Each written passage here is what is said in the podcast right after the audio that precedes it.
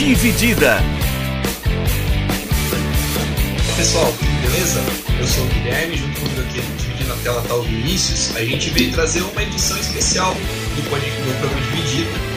É, a gente fez uma entrevista com o Pedro Moura, ele é escritor, jornalista do The Athletic dos Estados Unidos, e ele veio falar um pouquinho pra gente sobre a cultura dos esportes americanos, um pouquinho de beisebol e como que isso chega até o Brasil também, porque a gente também tá é, tem muita gente interessada em beisebol aqui no Brasil, né, Brinjal?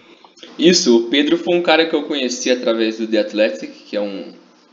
Pode se dizer que é o maior portal de esporte do, do mundo, para quem não conhece. Ele, no The Athletic você pode encontrar esporte que você quiser e você vai encontrar informação de qualidade e é sensacional fazendo merchan do negócio aqui de graça. Mas enfim, mas eu conheci o Pedro através de lá porque ele cobre o beisebol atualmente. Ele cobre o Los Angeles Dodgers, que é um time de beisebol muito popular. Eu entrei em contato com ele porque eu pensei, achei estranho um cara, pô, o cara chama Pedro Moura e ele deve ser brasileiro. E ele é filho de brasileiro. Ele é filho de, de pais cariocas que se mudaram para os Estados Unidos, mas ele nasceu e cresceu em Los Angeles mas ele é um cara que entende muito de esporte, não só de, do Dodgers, que é o time que ele cobre agora, mas ele já trabalhou com o college football, com a NBA, já cobriu outros times, então ele é um cara que entende muito do que são as ligas americanas, que eu acho que se tornou muito popular de uns anos para cá no Brasil, e ele, eu acho que ele é um cara que consegue incrementar bastante e trazer bastante debate legal, como vocês vão ver depois. Exatamente. Então, galera, a partir de agora vocês ficam com a entrevista que a gente fez. A gente fez a entrevista em inglês, mas ela tá toda legendada para vocês. E uh, se vocês curtirem, dá um feedback aí pra gente uh, sobre gente que vocês gostariam que a gente tentasse entrevistar. Uh, assuntos que vocês gostariam que a gente falasse também, além do futebol, ou também de, sobre futebol, por que não? É. E dá esse feedback aí pra gente que a gente vai gostar bastante disso. Valeu. Fica aí. Hey man, let's just start talking about how you got into your job right now at the athletic and your relationship with sports how you got into it and why did you start working with it in your relationship with sports basically my, my experience has been very American, I think, in a lot of ways. Like I was, you know, I, I watched all the games on television. None of my family members really care about baseball still. Um, but it's also, I, I've tried to look at it from a Brazilian perspective somewhat because I know that, that that's who I am and that's my blood. And, so I've gone to Brazil and, and tried to learn about how, how Brazilians look at baseball, you know, which is often through the, the Japanese approach. And um, you know, went there and visited the the National Baseball Academy in um, in Ibiúna, and um, it's been interesting to me. And I think obviously there's you know Brazil is a massive place with great weather or with warm weather and, and very athletic and, and, sports interested people. So it's it's interesting to me that it's never taken baseball has never taken off. Um, and I, I, wonder whether it will ever happen. And now that baseball is getting even more boring as a game, where it takes forever and, and almost nothing happens. And the you know compared to the sports that Brazilians like, like basketball, it seems like um, I don't know that it's ever going to happen. Uh, I don't I don't know that it will, but uh, and I kind of feel even in America, baseball's lose people are losing interest. But it's just it's what I know. It's what I've known since I was a kid. So I, am you know, and I'm uh, I, I, write now about the team that uh, that I grew up cheering for, the Los Angeles Dodgers. Um, have done some other teams, did others covered other sports, uh, college football, um, the NBA.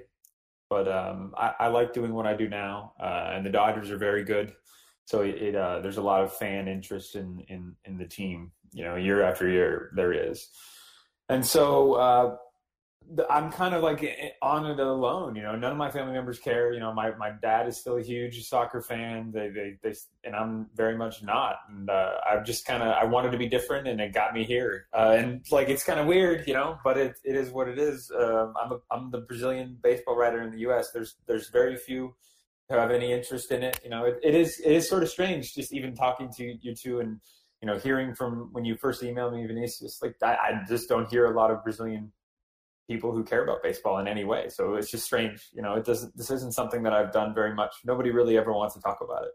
So I, yeah, I can talk about anything you want. I'm just not. I'm not used to it uh, at all. It's funny because whenever you try to bring some different sport to Brazil, it's always so difficult, especially something that is not familiar to our, our culture with football, for example, because hockey and baseball they're so different from each other, and baseball is so slow and hockey is so fast. But it's it's so funny because people always try to think about hockey as something related to violence. They don't think about the sport, just like baseball. They they have no idea. They're so lazy to try to understand the sport. So basically, I don't know about the US, but people here just think about hockey as violence, which is something that makes absolutely no sense.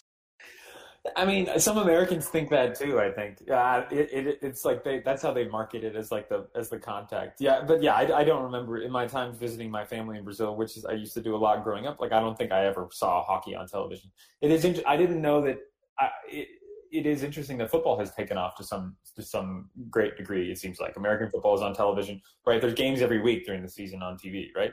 Yeah, yeah, it's funny because uh, the NFL has grown so much into into Brazilian television the last I don't know ten years or so. Because uh, as of right now, it's it's really easy to watch an NFL game every weekend. You have like five, six games, all the prime times, and in baseball, you just don't have the same accessibility. It's it's it's even hard to find when when it's going to to have a broadcast. Sometimes they don't have Brazilian broadcast, so they just you know do the original as as the the transmission came from the U.S.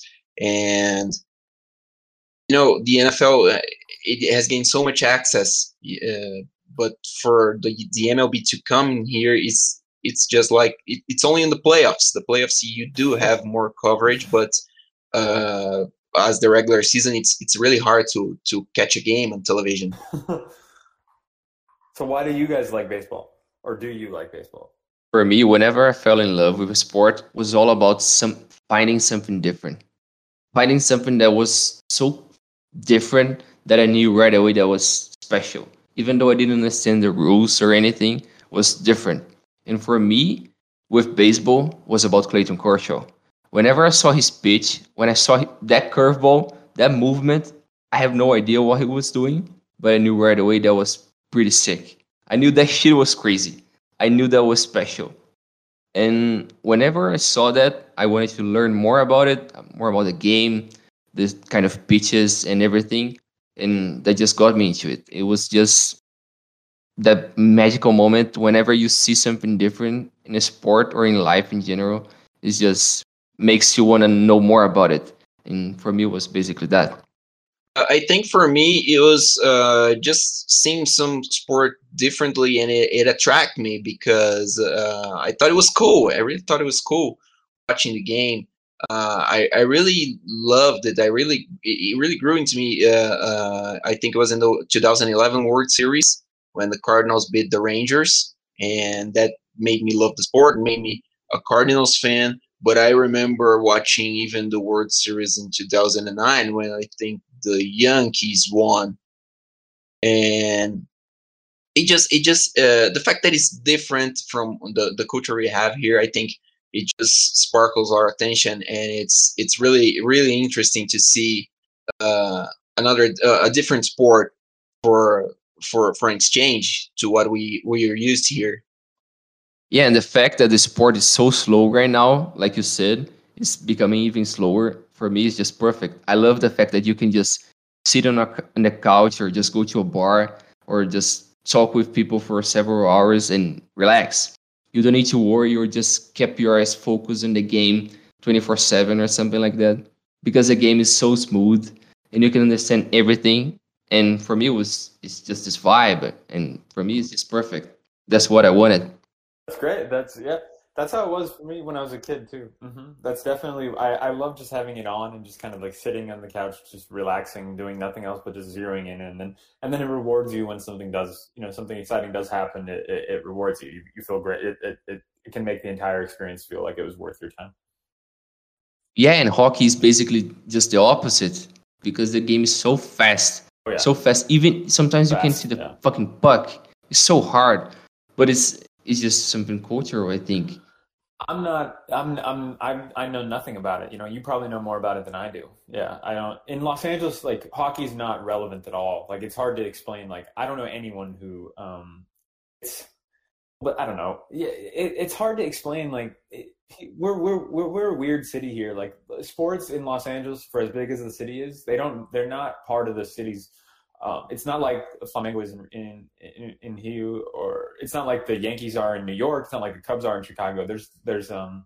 I mean, it's harder now, even with the pandemic, with like the you know people being more isolated. But I would say Los Angeles was never a crazy sports fan city in a way that other in the like the big American cities, like the ones of Boston, Boston, Chicago, New York, are all Boston and Chicago in particular. I thought were always a lot bigger of fans than than LA. And Los Angeles, a large part of the city doesn't care about hockey at all. I would say it's not something you, you like. I can't tell you the last time I saw like a Kings, like the the local team is the Los Angeles Kings. I can't tell you the last time I saw a jersey or a flag. It's been years. Like it's nowhere to be found. Yeah. Whereas the Dodgers and Lakers ones, you see a good amount. Like there's one I'm looking out on the street. There's one across the street, a, a Dodgers a Dodgers flag outside someone's house. The Los Angeles Kings one, that you it's years since I've seen anyone rep like represent them in any way. But it's strange, right? Because if I'm not mistaken, they won two championships in the last decade, so they should be at least somewhat. So famous. you say, yeah. I don't. I, it's it's it's like I don't know. I mean, I don't. Uh, maybe that's just my own bias of not paying attention. Um, but I know there are fans. You know, it's. It, I know they have a lot of fervent fans. People who would probably object to me saying this. That's just how I. That's my perspective on on on hockey here. There's just there. You know, there's Los Angeles has eight or nine professional sports teams in one city. So there's a lot. There's there's there's you got to pick the ones to prioritize. You can't be watching unless you're going to be watching sports six eight hours a day all the time. Uh, yeah, you, you said you worked in college, and uh, I want to ask you uh, how how is it to cover college, uh, the experiences, uh, and how things go, the players, and there's there's right now it's occurring a big discussion about whether players, college football players, should be paid or should not be paid. How does the how does that work? Because there's people who think it is because they, you know, they are almost professionals they work almost like professionals and people who said it don't because you know the school does it enough i wanted to to know uh, your opinion about this about this this subject right now yeah so it's i'm i'm glad to hear that that um that it, people are talking about in Brazil that, that college athletes should be paid. That's I, I didn't realize that that has reached that level of because that's only something that I would say in the U.S. people are have really started to talk about much in the last five or so years. You know, I covered college football from 2008 to 2013 while I was in while I was attending the college at the University of Southern California, USC, the Trojans, and it was not really a, a subject of conversation. I mean, the the players are taught that they can't complain about it publicly. You know, I, I think it's totally outrageous, right? I think it makes no sense at all that they're not being paid, you know, considering how much money the schools profit off of off of them. You know, USC sells tickets to a, you know, one of the biggest stadiums in the country. It's 95,000, 90, 90,000 fans come in. Tickets are expensive. They make millions of and, and television rights. They make millions of dollars off of the program, uh, and the players all they get is the year, uh, you know, the, the, the tuition paid for at school, and they're worth, you know, the, the star players are worth a lot more than that. And um, you know, and not to mention that football, American football is, is very risky. Um, you know, creates a lot of long term health issues with with players, and so I think it's nothing short of, I mean, like terrible that they're not um, that they're not able to to to make at least be compensated appropriately for it, right? And um, in this last season during during the pandemic, it was it was particularly clear because players had to not had like there was so much exposure risk to, to the coronavirus while the players were training. There were tons of games that were canceled last second because of late late positive tests, and then everyone who trained around them had to be quarantined and not played. I mean, one a few teams only played a couple games in the entire season because their their games kept getting canceled on the morning of, or sometimes an hour before the game started. It was it was all just it was sad. It, it made me sad. Uh, when I covered college football, it was it was sort of an exciting time for the for the game. USC was just just finished its run as like the, the best team in the country with Reggie Bush and, whatnot. And because of the Reggie Bush era, they were they were sanctioned by the NCAA, the the leadership uh, board, and they were and had various punishments that made it a little bit harder for them to to win than than everyone else. And um, and, and they weren't very good. It was kind of, I covered them during kind of a problematic era. They were always messing up, always getting involved in some sort of controversy. My favorite one to tell people about is actually something that reached uh, it became a big deal a couple years later in a different context, but people often forget this. But well, before the Deflate Gate, before the Tom Brady Patriot thing, the USC football team did the same thing, and it was a big deal. I had to cover it for a week.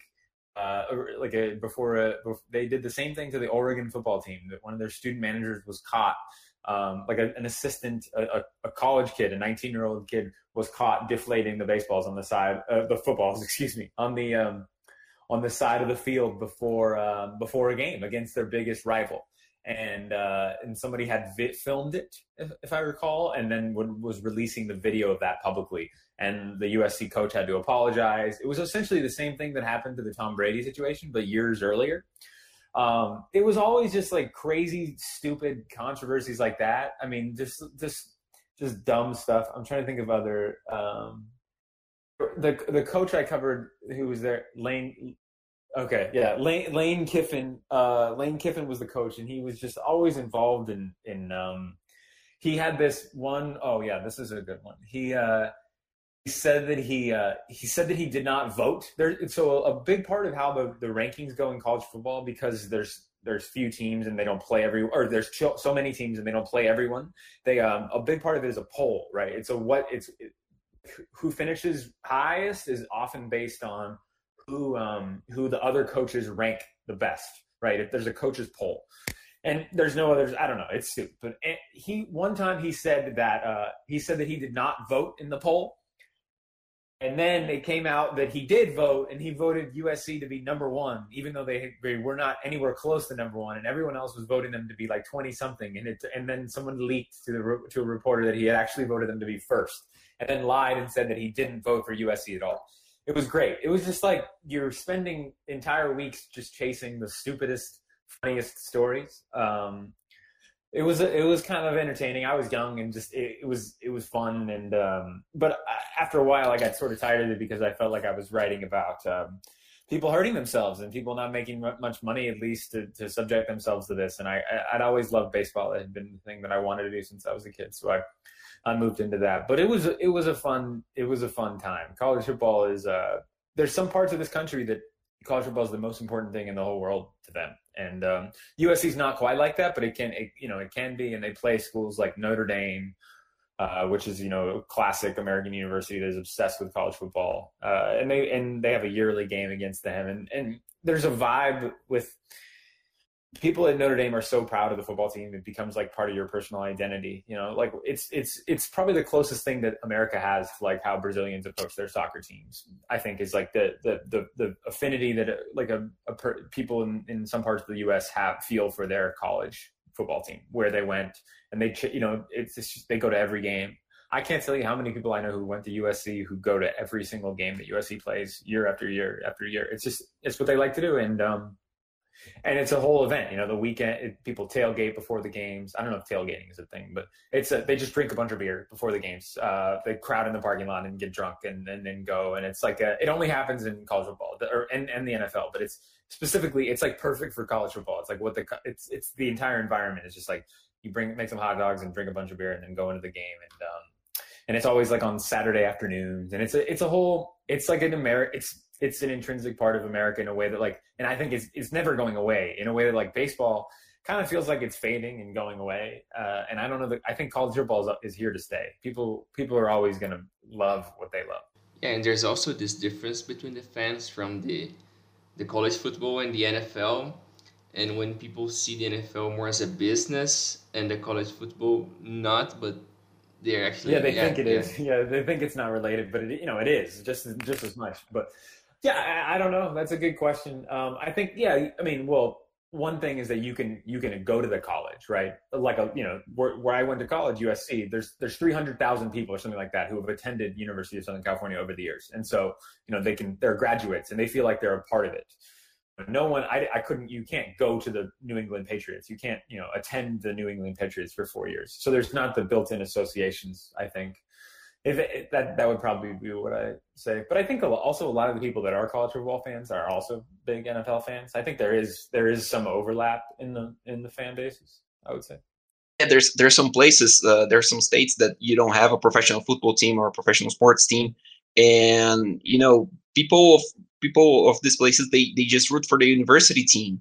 You know, like places like Oklahoma and Alabama, people are just crazy for it, and mm-hmm. they follow the, they they follow the yes, the, yes. the universities uh, wherever they, they are. Yeah, and uh, like yes, a, a, lot of the biggest, most popular teams are in places that don't have them, like Oklahoma, Alabama. Probably Alabama would be the best. Yeah, Oklahoma and Alabama would be the best examples. Places that are that have big identities, state identities, but don't have enough people to support a professional sports team. So they have, yeah.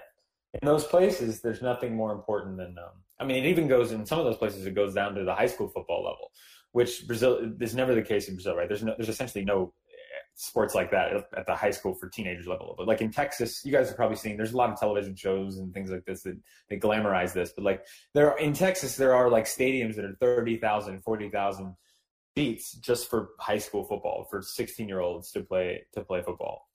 Um, it's it it yeah, it didn't, and that doesn't that doesn't exist in California. It's not like that at all. My high school football games had 300 people at them, if that. Like maybe maybe 500. Like it's not it's not everywhere, but we do that does exist in some parts of the U.S. It's funny when you analyze the the ways for you to reach the professional level in the American sports. And for me, baseball has the best system yet because of the minor league system. And whenever you get out of high school or college, you just have so many tools for you to work on your players and it just gives you that time and like opportunities to develop the players so so they can get to almost their peak whenever they get to the big leagues or the major leagues and that is something that doesn't happen the same way in the in the other leagues. And how do you see the difference between the leagues? Uh, that's, a, that's a good question. It's it's changing in, in in i think a lot of the sports actually. In baseball it's changing a lot this year. Um, they're they're cutting the number of minor league teams from from seven to four per team. They're going to spend the the profession the big teams the the teams on top they they don't want to spend as much money as they were before and so they're cutting it. And so there will be far fewer such things and I think in basketball, since I was a, a, fan growing up, it's changed a lot too. Before it used to be that the only way to get into the basketball was either to come from Europe or to come from college. I guess there was also high school. But now there's the whole thing of the, the development league. I think they call it the, G, the Gatorade League, the G League. Yeah. Um, and there's a lot of people that do that. There's and there's also players that go like LaMelo Ball, That's his name, right? Yeah, the, who who go and play in um, you know Australia right, for a year because they can make money there rather than playing in college. You know, and that's the G League too. They don't get paid like they do in the NBA, but they get paid something. Which, if you're not planning on graduating from college and you're just trying to build a year until you get, it's yeah, I it's hard for me to see why that doesn't make sense. I think in the end, I don't know that much about the, about hockey, obviously, but I think that the, the there is something like that in the hockey system. Like even for the Canadian players, I think they play in like a some sort of minor league. It's not directly affiliated with the with the NHL, but it's like the USHL or something like that, and the AHL. They have minor league affiliates. Um, so, and that's the thing with with the with professional football is it's always lacked any sort of. There's no other way other than college football, right? There's no there's no money making enterprise. There's nothing you can do to prepare for the NFL uh, and make money. And it's you know the, the it's so physical that like high school kids are never ready to play in the NFL at 17, 18 years old. So uh, it's yeah, it, it, it's interesting. I've always liked the minor league way. I think it, it opens up the sport for a lot to a lot of other people. Um, you know, when I was a kid, we could it's cheaper, a lot cheaper to go to minor league games. You know, there was a minor league. I lived in, I grew up in the suburbs, and there was a minor league team closer to the to where we lived um, that I could go to sometimes, and the tickets were four dollars versus the tickets at Dodger Stadium. You know, are are forty or fifty dollars uh, on average. So it's um it's a lot easier to go to, and you can see the players before they get up to the to the major league level. Um, yeah, I, I liked that. Uh, I like that part of it. it it's unfortunately not going to exist in the same way, but it, it needs to. I mean, baseball is so much about experience. You know, the best players have always they you need experience. You need lots and lots and lots and lots of experience. So I think that in some way it's always going to have to exist. As long as there's Major League Baseball, there's going to have to be minor league baseball. Uh, so we're having these examples like of uh, longevity in the sports, in professional sports, like, for example, LeBron James, uh, Tom Brady, Drew Brees. I think Tom Brady's 42, 43, and he's showing us that he can play in a very, very high level uh, at a very, uh, very advanced age.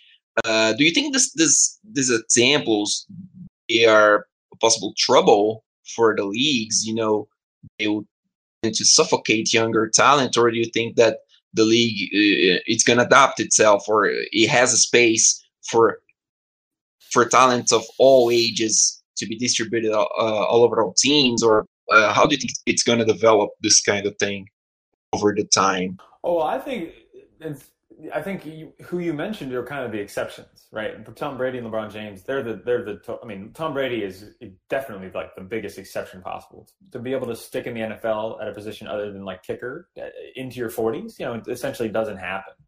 I think in baseball, where we've seen just since I was a kid, it's changing a lot to favor younger players. Um, so much more. I mean, the the teams used to look at it like the players were good until they were like 32, and then they started to decline and now it's like they they're good until they're 27 28 and then they're declining at, at, at, at, that age. It's a it's changed a lot. And like i mean on the dodgers this year i'm thinking of the roster. There's the, clayton kershaw is going to turn 33 in a week or two. And that might be the i mean I, I don't i can't think of anyone anyone much older than that. There's not very many most of them are in their 20s that's the way they um that because the team knows that that's when they're most athletic. That's when they're you know at their least likely to get hurt. Right. I guess Justin Turner is is 36. He's also an exception. But like I'm looking at their at their roster now, it's like a bunch of guys born in the 90s. Yeah, it's uh, I there's very few. So I think those are the I, I think the the LeBron and um and Tom Brady are, are the exceptions. I think we're going to see, if I had to guess, I think, you know, in 10 more years, I think baseball is going to be even younger. I think like the best players are going to be starting when they're 18, 19 going to be 19, 19, 19, 20, and they're going to be, you know, very few guys will have success after 30, just because we've seen how much it's only people are only getting more athletic. Uh, they're throwing harder than, ever before, hitting hitting farther, and uh, the younger you are, the better you you know, the more athletic you are. Um, and so, I think I I think baseball is going to keep getting younger and younger. Yeah, and talking about young players, Fernando Tatis, I think he's 21. He just signed a new contract for a crazy yeah. amount of money. And I just wanted to know how you feel about giving contracts that long. How do you think he's gonna perform like this? You think it's worth it to give contracts that long for young players as young as him? Well, it's that it, I think is that if he's if he turns out to be as good as he he is, he looks like he's going to be you know he's going to end up being worth 500 million. So they'll they'll save some money on it. And you don't you know it, it like i think when you're looking at a deal that far into the future money's going to be a little bit different right? Like in 2034 the salary he's going to be making isn't going to isn't going to be as extreme as it sounds like it is now. And so he might actually be i mean you don't have to be necessarily like the you know it, it can still work out in their favor, even if he's not the best player ever. You know, he looks like he, right now he could be like one of the five best players ever, but he doesn't have to be in order for that to be a good a good deal for them. I mean, it's a lot of money, no doubt, but I think he. I mean, I watched him a lot last year, and he, I was so impressed. I mean, he's the most exciting baseball player to watch. I covered Mike Trout for a few years, and he's more exciting than anyone else I've ever seen. I, I think watching his like watching him hit is the most fun thing you can do watching baseball.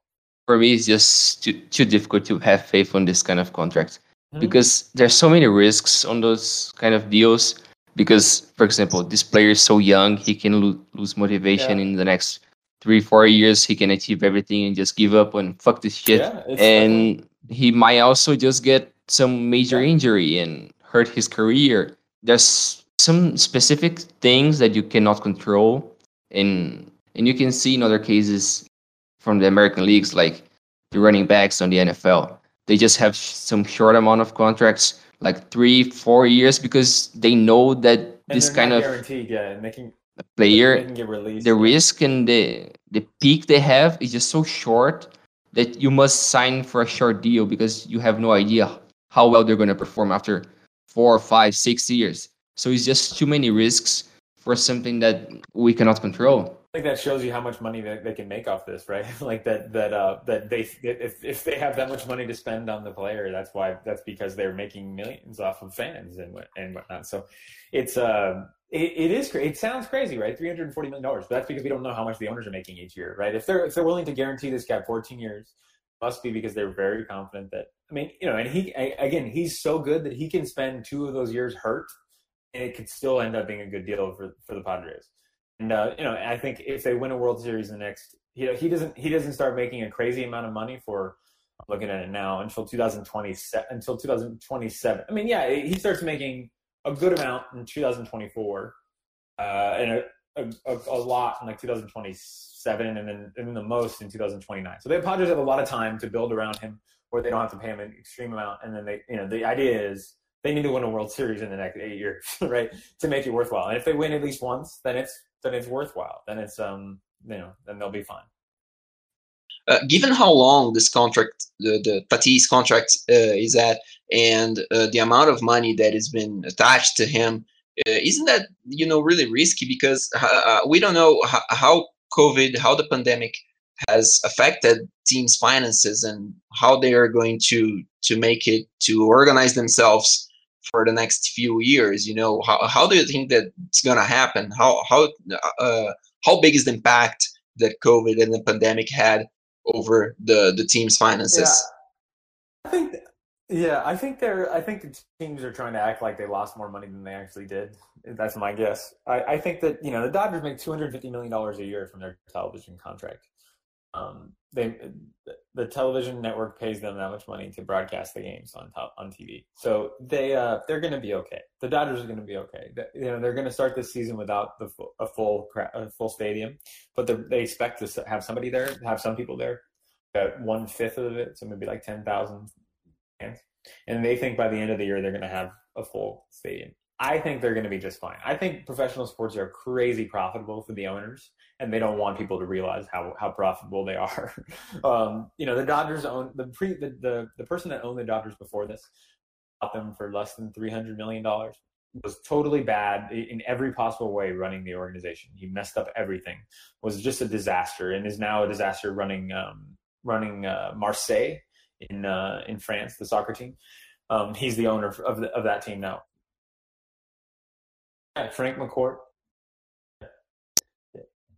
Yeah, he, he was the uh, he was the owner of the Dodgers before the uh, before the current Dodgers owner. Yes, in two thousand in two thousand three. He doing really badly there too. Okay. Yes. Yeah, he was he was a mess. Like it's it the, the amount of details that it, like the Los Angeles Times did a really good job at the time chronicling all the things he did. And among them, like they would have no money to they they barely met payroll to play their pay their players each week. But then he would he was spending I think it was like fifteen thousand dollars a week on his haircuts. Um, he he he flew someone in from another like another state to, to cut his hair like every other day. Um, just stuff, just outrageous sums of money. He he and his wife had like eight houses across the Los Angeles area that they would stay in for various reasons basically he was a, it was a total disaster. But I bring it up because at the end of his tenure, he sold the team. He he owned the team for like about six years, no, maybe eight years, and he bought it for less than three hundred million. And when he sold it, after having done terribly, he sold it for two billion dollars. He he invested some money that he didn't even have. He then leveraged the money. It was all it was all like borrowed from the bank. And he bought this thing, did did awfully, you know, didn't didn't help the team at all. And then some years later, he made a shit ton of money off of it. And you ask yourself, why is it hard? Why would you know? Why is it hard to run a professional sports team again? Maybe it is. Maybe it is far more profitable than they ever will let us, you know, truly understand. You know, teams don't ever release their books. We don't know exactly what what they what they earn, but we can be. I think we can be pretty safe in, in estimating that it's extremely profitable and that they're going to do just fine. And but part of that is that you know they're going to avoid spending money whenever they can. You know, some players that were free agents this offseason, I think, got less than they probably warrant than the market warranted. But that's because the owners know that there's not, you know, uh, their peers aren't going to spend that much money, and they can um, they can afford to sign great players for less money. I mean, the Dodgers signed Trevor Bauer for a ton of money, but it's a, it's over a short span. They didn't um, they didn't commit money to him past 2023 and probably not past 2022. So there, it's the sort of thing that a few years ago, a top free agent would have commanded more, and now I think the market is trending in that the player, the owners aren't going to spend money unless they have to, and uh, it's working. It's it's it's working really well for them. When we try to look at the other leagues outside of America, especially football, in many countries we have the same season, which is the divisions and the owner. They don't have owners, most of them, which is completely different from what we have in America, with the system that we have in the league, everyone owns a share of the league, so the net, the revenue is the same, and the owners have assets and they value over time. So it's So it's similar to stock market in a way, and I think that sometimes that damage the quality of the league and the level of the players and the teams. And I think if you look at the, like I was saying, the other sports like football and the regulation that creates some danger that the forces those teams to spend more money and try to get better and improve themselves. And that's something that I like to see in those American leagues because we have shitty owners. We have people that don't care about them. it's never gonna happen. Yeah, it's the richest people are in control, right? So they're gonna live, they're gonna have this control for as long as they want. Um, eh, it's it doesn't it doesn't make a lot of sense.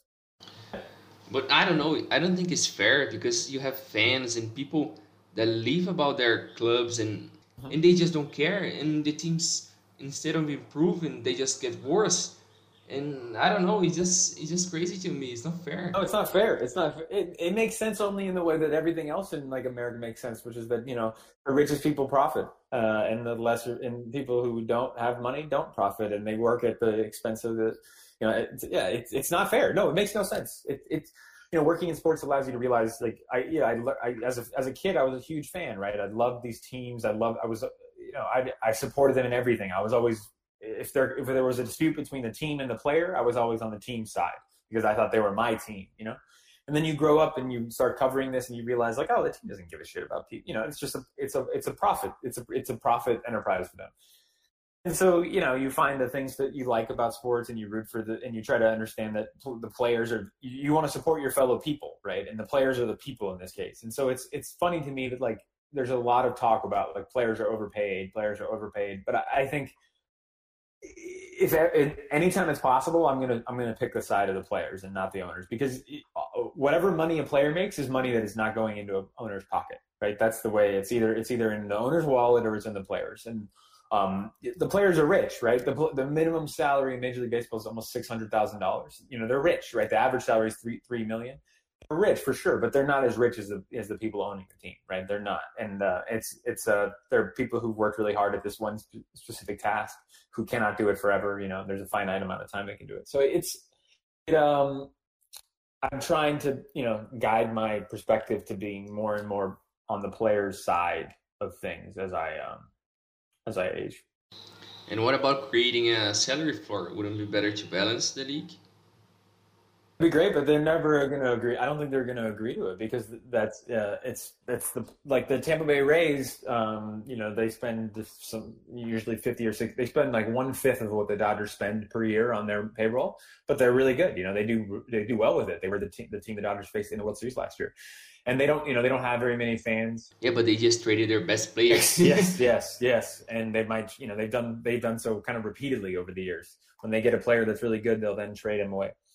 So uh, it's I don't that team will never you know that owner will never agree to um will never agree to changing the way it is because he doesn't want to he says that it's not profitable for him unless he can only pay the players that much because they only get you know they play in Tampa Bay, Florida, in St. Petersburg, Florida, which I know Brazilians like to visit Florida, but not not many other people in the U.S. like to visit Florida, and nobody nobody goes to the games. Um, they have like six thousand people at their games on average. It's like very quiet. It's like a museum in there, um, and they don't make any money from that. So their money comes from other teams. You know, the Dodgers pay them some money per year.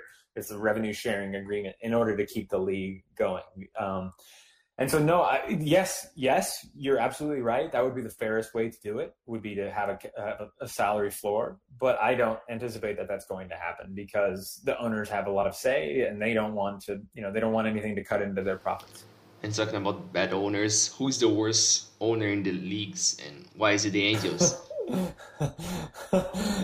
um, that's funny. I, I covered the Angels. Yeah. Um, there's a lot I could uh, say about Arte Moreno. Yeah, the the owner of the Angels.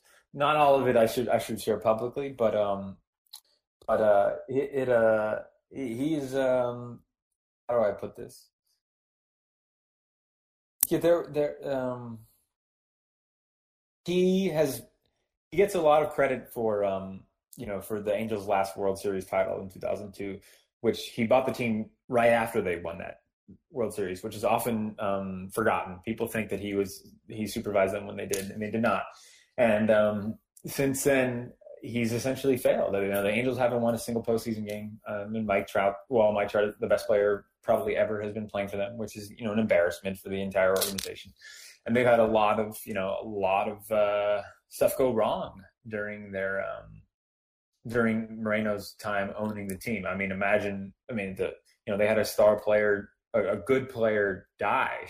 um, from from an opioid over, overdose during the season. It was a terrible tragedy, and um, and it's you know still being litigated because one of the team employees was involved and had supplied him the drug that he he died that, that killed him. Um, that's that's as his family has alleged. Skaggs' family has alleged in court.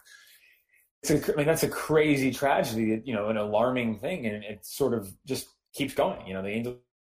Um, that's that's it's hard to get more scarier than that in terms of what what can go wrong and um it's been it's been a lot of bad i mean there's I, I, don't know i'm thinking of other things there's all these things are running through my brain of things that the angels have done um errantly in the in, in the years over the years but i think it, it's fair to say that that uh the team has uh, the team has fallen short of of expectations. The team, the team is, um, you know, they don't, they don't draw a lot of, they live, they play in a huge market, right? A lot of people live in the area. Not that many people go to the games. You know, the Dodgers dwarf them in attendance. They, uh, they don't win. Uh, they have the best player ever. They don't win. They spend money on the wrong players. They, um, yeah, they just haven't done well. No, I think it's, uh, I'm, I'm, I'm interested. I'm, it's, I'm fascinated that you suggested him. I didn't realize that, that that had, that he had the sort of cachet that people there realized. Oh, really? Okay. So there you go. Yeah, it's. Um, I'm glad to see you guys are attentive, uh, attentive fans. But uh, yeah, he um, he hasn't done very well, right? The team, I, I, I don't know. To, to be simple, the, they've done badly. A few years ago, you came to this training camp in Ibiúna, which was some kind of event that they do in several countries to bring some famous players and try to, I don't know, increase the popularity of this the, of the games in, in the country. So tell us. So what did you guys do? Yeah, um, I uh, I came. I was visiting my family in, in Rio, and I, I wanted to. Um, I've been interested in, in Brazilian baseball for a little while, so I uh, there were a couple Brazilians that I had talked to, uh, Edno and Adriano de Souza, who worked for the um, the Tampa Bay Rays. They were um, I, I forget. Adriano, I think, had played baseball for a little while um, out of out of Brazil. I forget the specifics, but he he got he got hired by the Tampa Bay, and he was looking for places in Brazil to to open a Tampa Bay Rays academy. That was the initial plan. Was that they were gonna they were gonna open a, a facility like in in a lot of Latin American countries, MLB teams own facilities where players can train. So in like in uh, in the 1990s and 2000s, those facilities in Venezuela were very popular. So teams would train, you know, sometimes 30, 40 players at those facilities, and then after a few years, sign a few of them and bring them to America. So there's a there's a history of like the Houston Astros in the 1990s had uh, they had most many of the best Venezuelan players came from were, were Astros because the Astros had the first academy in uh, in Venezuela. I believe it was in Maracaibo, and so they uh, they had uh, like it became a big strength of their team, you know, and, and the Dodgers in the same way were in the Dominican Republic, but long time before. But in, in the 70s, 80s, a lot of the best Dominican players came from the Dodgers organization because they had the most developed facility in Santo Domingo and players trained there. So the idea was Tampa Bay saw how athletic Brazilians are, saw how sports crazed Brazilians are, and they thought, okay, let's let's set up a facility, facility here and let's make this our Venezuela. Let's let's develop players there that had been in the works for a little while now, and that was run by that, that was when Andrew Friedman, who, who still run who runs the Dodgers now, he was running the Tampa Bay Rays. He had he had seen that, heard of that, and thought, hey, this might be a good idea. This might be something that we can we can use. It never really worked out, you know, it still hasn't happened um, for several reasons. Uh, some of them are detailed in this story that I that I wrote after going there. There was uh, the the town where they were um, trying to set it up in. I forget. It's in São Paulo State. It, it must not be very far from from where you guys live. Let me see if I can find it. Um, it uh, Atibaia. That again? I think there's some Japanese colonies around that area. Maybe. Um. Yeah, that might be right. Let me let me see. Let me see if I can find it. I think I could. Um, Marilia, Marilia. Oh, they, they were they announced plans. They had a whole like um like a, they had a construction plan and everything like that. There was they were going to spend like six and a half million dollars on on building it, and um, it just it never happened. Uh, there's um, there like the city proved un, incapable of handling it. There's I, there was a, a, lot of allegations as I, I, I wrote about in the story that that is out there online that um the, the president of the baseball federation there was getting kickbacks er, from uh from from various players and from that deal so it, it kind of uh, undid it over time and Tampa Bay Rays kind of um, withdrew and stopped investing in it because they were there was a lot of corruption you know it, it's the classic story in Brazil and um they uh they they stopped. They were not interested in doing it anymore, and it never really happened. But yet the thing was continuing in Ibiúna, the, the facility uh, there. And so I thought, go uh, and and see it, and uh, because you know a Hall of Fame baseball player is the is the manager of the Brazilian team when they play in the World Baseball Classic, which is a crazy um, you know connection. And it, to Barry Larkin, he's a shortstop in the '90s, um, very popular player. As I wrote in the story, the reason he's uh, he's the manager of the World Baseball Classic team is a classic Brazilian thing that they got him to um, to be the manager by uh, uh, Otsuka, the president of the, the Brazilian Baseball Federation uh, he has some uh, he has some friends who are working music at a record label, and he got uh, Barry Larkin's daughter a record contract uh, to it, to be the manager of the of the team. This is a thing. Uh, um, I forget the daughter's name. Yeah, this is a real thing that happened. Um, his daughter released music. She has like a she has music she has music videos. Um, um, yeah, and it was a it was a thing, and uh, so he I, I, he might still be the Brazilian manager in, in the World Baseball Classic. At least at least he did it for a long time. Um, and uh, it was just I was just kind of fascinated in, as to like how this all happened. Like, uh, and so I went there and um, watched them train and like and and learned about the Japanese history of, of baseball there, and um, it was interesting, you know, personally, and I think the some people were interested in, my editors were interested in the story because Brazil is a large country and um, with the, you know an incredible athletic history. And so people people always think of it like hey this might have some potential. This might be something special sometime. Um, so I, I, went there. Um, I only spent one day in Ibiúna um, but it was um, was it was interesting. It was it was unlike anything I'd, I'd done before. I watched the players. I watched these teams, like young people, and they were you know, to be fair, they were really far behind where American players are at that level because they didn't have the experience. You know, they they had started playing at 13, 14, 15.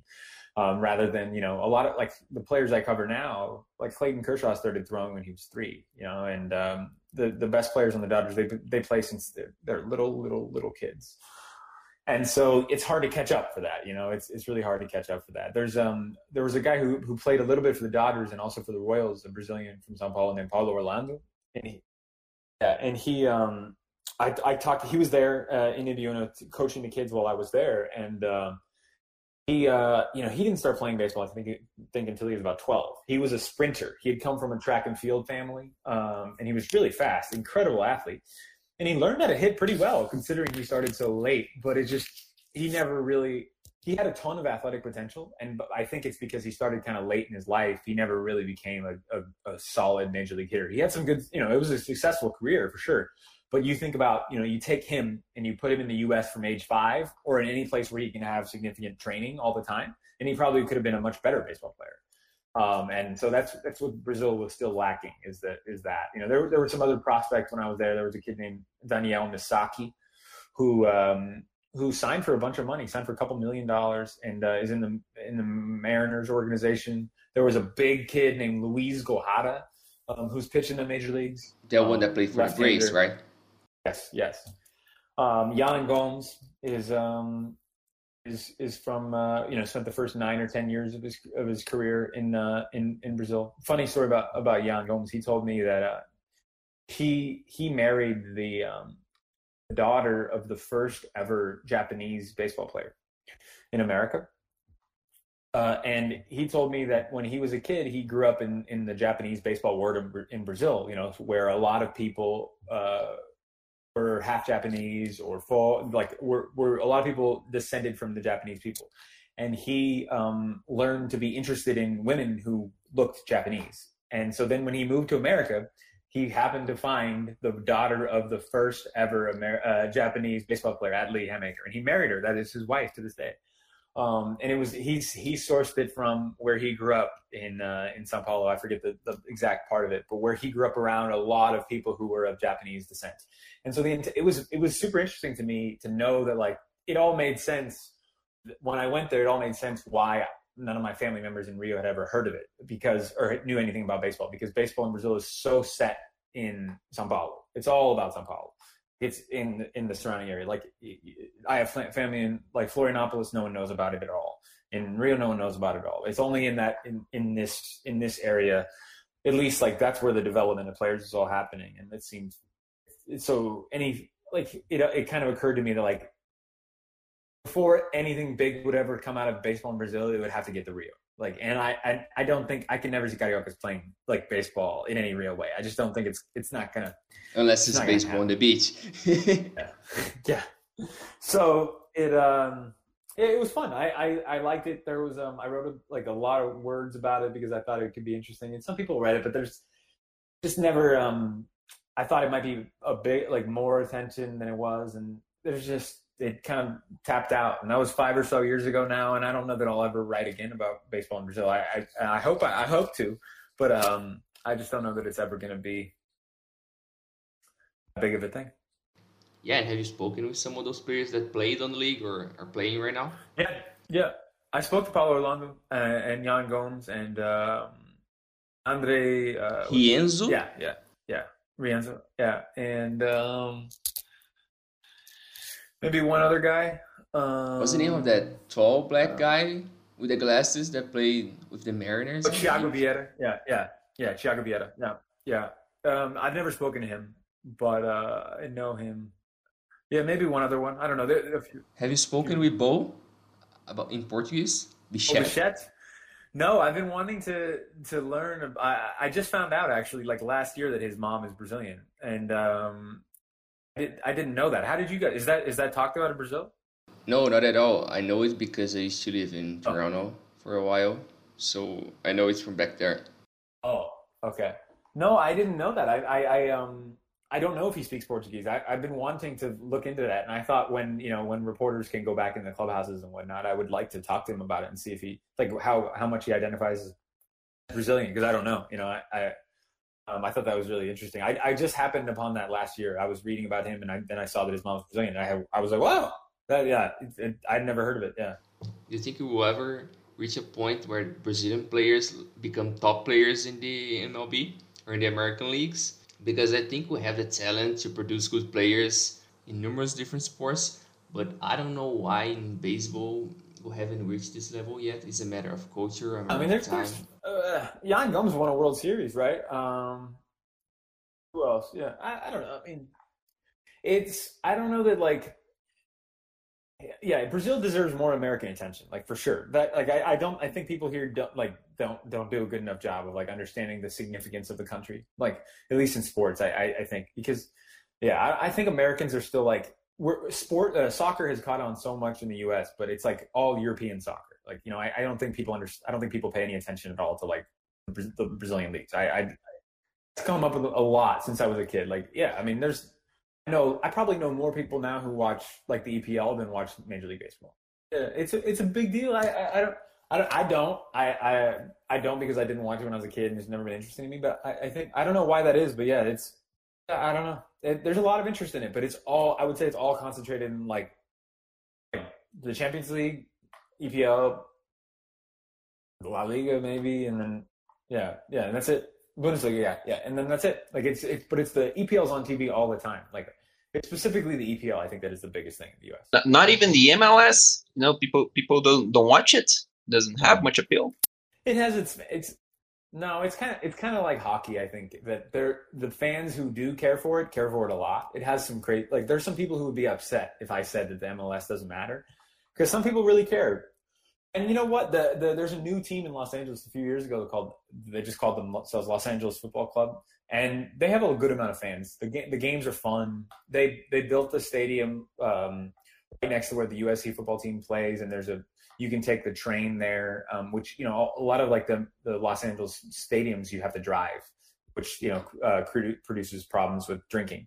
So like uh, at the at the soccer stadium, you just everyone just gets drunk. It's like a tailgating experience. It's like kind of like college football, and uh, it's a fun experience there. The team is pretty good. They went they made a run to the playoffs uh, a year or two ago. So it, uh, I, I, wouldn't be surprised if that gets to be pretty popular. Actually, the MLS has done okay. I mean, I don't like. I'm, I'm not saying I pay a lot of attention, but it has fans. It has fans. The, the, the stadium has twenty thousand seats, and they I think they sold out every game last year. But isn't the Galaxy more popular because they won a few championships? They brought some famous players in the past. Yeah, uh, historically, yes. Like I think this team now in LA, the LAFC is is a bigger deal. I think they kind of like they went in and and and, and stole their thunder. Uh, but the Galaxy, yeah, I think historically they've won maybe more MLS titles than anybody else. You're right. I mean, yeah, I mean, you're right. Like, there's not. It's soccer's not a big. I mean, like where I work, we don't cover soccer, right? Like we have, you know, we have football writers. We have. I don't. We don't have a, like an individual LA Galaxy writer, right? We have like a Dodgers writer, a Lakers writer, a Clippers writer, Kings writer, Ducks writer, USC football writer, Rams writer, Chargers writer. We don't have a Galaxy writer or an LAFC writer. Like there's just there's not that much interest to support that kind of thing. Yeah, I've seen I've seen uh, around the internet some kind of banter between between people, uh, American sports fans, saying that teams that playing in Anaheim doesn't doesn't belong to Los Angeles or something like that. You know, uh, that's something that really exists. You know, it's it's a real thing. People do have this argument or or, or it's not. An, it's an interesting question. I mean, it's you know, it's 35 miles away, so like 60 kilometers um, from from where we are, right? From where I am, which is in LA. It's not it's not that close, and, and that time can take you an hour and thirty minutes to drive. So sometimes it can it can feel kind of far away. Um, I think the Angels, the Arte Moreno wants to claim, you know, uh, Los Angeles as uh, his home because that you know there's more people who live in Los Angeles. You can market it that way, and so that leads to the very crazy, the stupid name that they have, which is Los Angeles Angels, which means the angels, the angels, the angels. It just Los Angeles means the angels. Um, so, um, so it uh, they're not like they they don't play in Los Angeles. I mean, they play in the Los Angeles area, but they don't play in Los Angeles. It's just this um, I don't know. The Ducks. I, I don't. Th- I think the other team. They. Uh, I think they call themselves the Anaheim Ducks. Yeah, they play in the same. It's across the street from each other, but they call themselves the the Anaheim Ducks, and that, that's where they play. It's, it's right next to Disneyland. Um, it's I wouldn't consider that Los Angeles. You know, like I I, I don't know. I, I don't know that there's an equivalent of that in, in Brazil that I can compare it to, but like, but it's it's it's sufficiently far away to like. I mean, it's been I haven't been to that part of this this area in at least a year. Like I don't. Yeah, we. It's not like something. It's not just like I can't just walk there or something like that. It's far. It's far away. Yeah, so it was basically that. Um, I think that was pretty fun. It was nice thanks for joining us. And yeah, if you had something to say to our your Brazilian fans or something like that. Uh, thank you. Anyone who's listening, feel free to email me. Um, you can maybe attach my email address to it. Vinicius, is that? Can you do that? And um, yeah, I, I'm. If you're if you want to talk about Brazil and baseball, want to read about it, that's that's great. I, I don't think I write about. I, I don't envision writing about Brazil very much, but I'm always thinking about it. And um, you know, most of my family still lives there. Um, and so I, um, I, I feel you know some connection to Brazilians and, and can't wait to go back there when it's when it's safe. So um, I appreciate everyone listening. Thank you to you two for having me on. It's been fun. Uh, enjoyed it and uh, learned some stuff about um, about how Brazil watches uh, watches sports. It's been fun. And thanks for everything. See you later. Bye. Yeah, thank